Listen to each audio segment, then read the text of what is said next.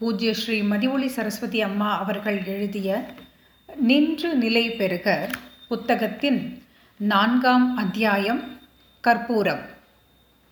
இந்த வாழ்க்கை மிகவும் இனிமையானது.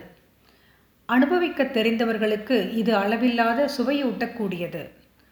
அனுபவிக்க விரும்பாதவர்களுக்கு இது அரைவை காட்டுச்சோறு உண்ண முடிந்தாலும் ஊறு விளைக்கக்கூடியது. தெரிந்தோ தெரியாமலோ தேவையற்ற பேச்சுக்களுக்கே நாம் அதிக நேரம் செலவிடுகிறோம். புரிந்தோ புரியாமலோ புகழுரையில் மயங்கி கிடக்கவே நாம் அதிக தூரம் கடந்து போகிறோம். வார்த்தைகள் மரியாதையிலும் மண்டியிட்டு வணங்கும் நெறி தவறி வம்பையும் விலைக்கு வாங்கும். மாலையாக தொடுத்து வனப்புற வேண்டிய வார்த்தைகள் மனக்கட்டுப்பாட்டின் தளர்ச்சியால் அகம்பாவத்தின் அடையாளமாக விளங்க வேண்டிய அவசியமே இல்லை. பிறர் நலம் நாடுவது என்பது மிகவும் பெருமைக்குரிய குணம். அது உண்மையில் செயல் வடிவம் கொண்டு அடுத்தவர்க்கு உதவக்கூடிய வகையில் அமைந்தால். வெறும் நா அளவில் நலம் பேணுவதால் நாம் நம்பிக்கைக்கு பாத்திரமாக முடியாது. ஆனால் இதை நியாயப்படுத்துவதற்கு நிமிர வைப்பதற்கு காரணங்கள் ஆயிரம் கடைபரப்பலாம். ஆனாலும் சாயம் ஒட்டாது வெளுத்துத்தான் போகும். தேவையானவற்றை பேசத் தெரிந்து கொள்ளும் முயற்சி நமக்கு இல்லை.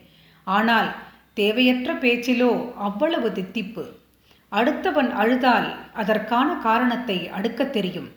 அடுத்தவன் சிரித்தால் அதற்காக பொறுமை வெடிக்க தெரியும்.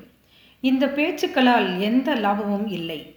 ஆனால் இவற்றை பேசாமல் இருக்கவும் முடியவில்லை.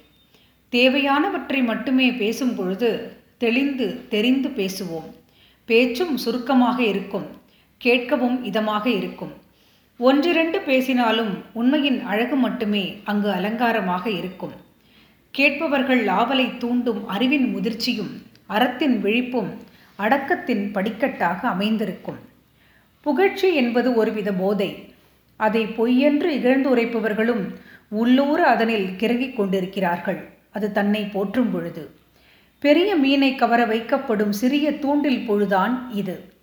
புகழுக்கு உரியவர்களாகவே நாம் இருக்கலாம்.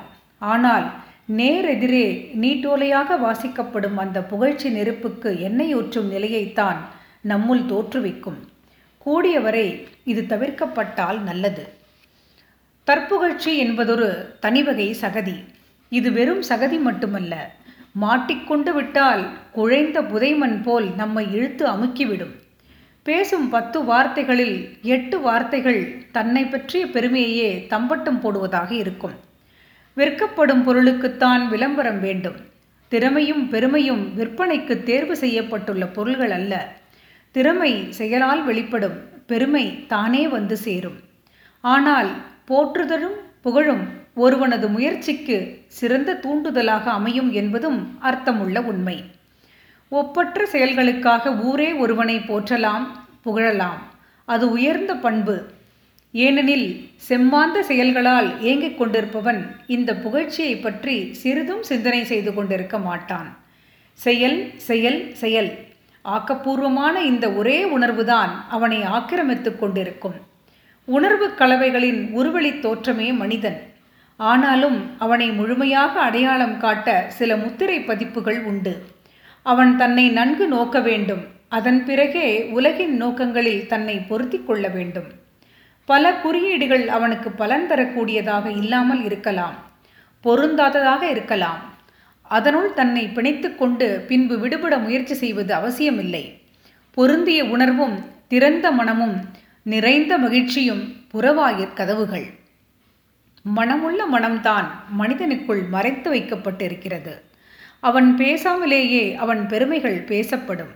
அவன் எண்ணாமலேயே அவன் ஏற்றங்கள் போற்றப்படும். அவன் பார்க்காமலேயே அவன் பணிவுகள் வணங்கப்படும்.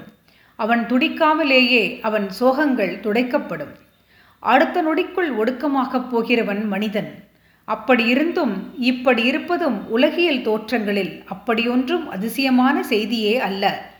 அலைகளின் பிறப்பும் விரிப்பும் சேர்ப்பும் வாழ்வினும் நிலையாமையின் கண்ணாடி நிழல்கள்.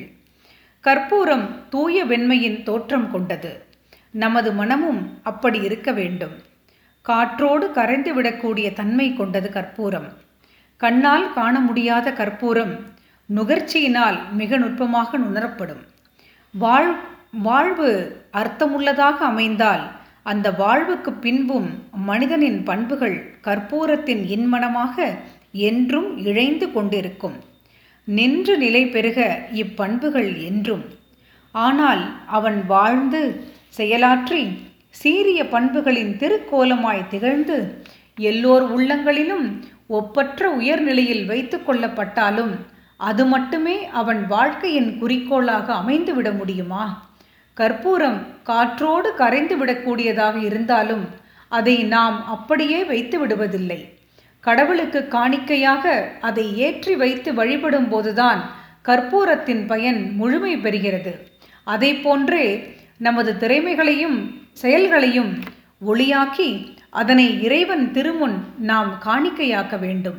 விருப்பு வெறுப்புகளை அந்த உள்ளொளியால் எரித்து நிர்மலமான மனதை அவனுக்கு நேர்த்திக்கடன் ஆக்க வேண்டும்.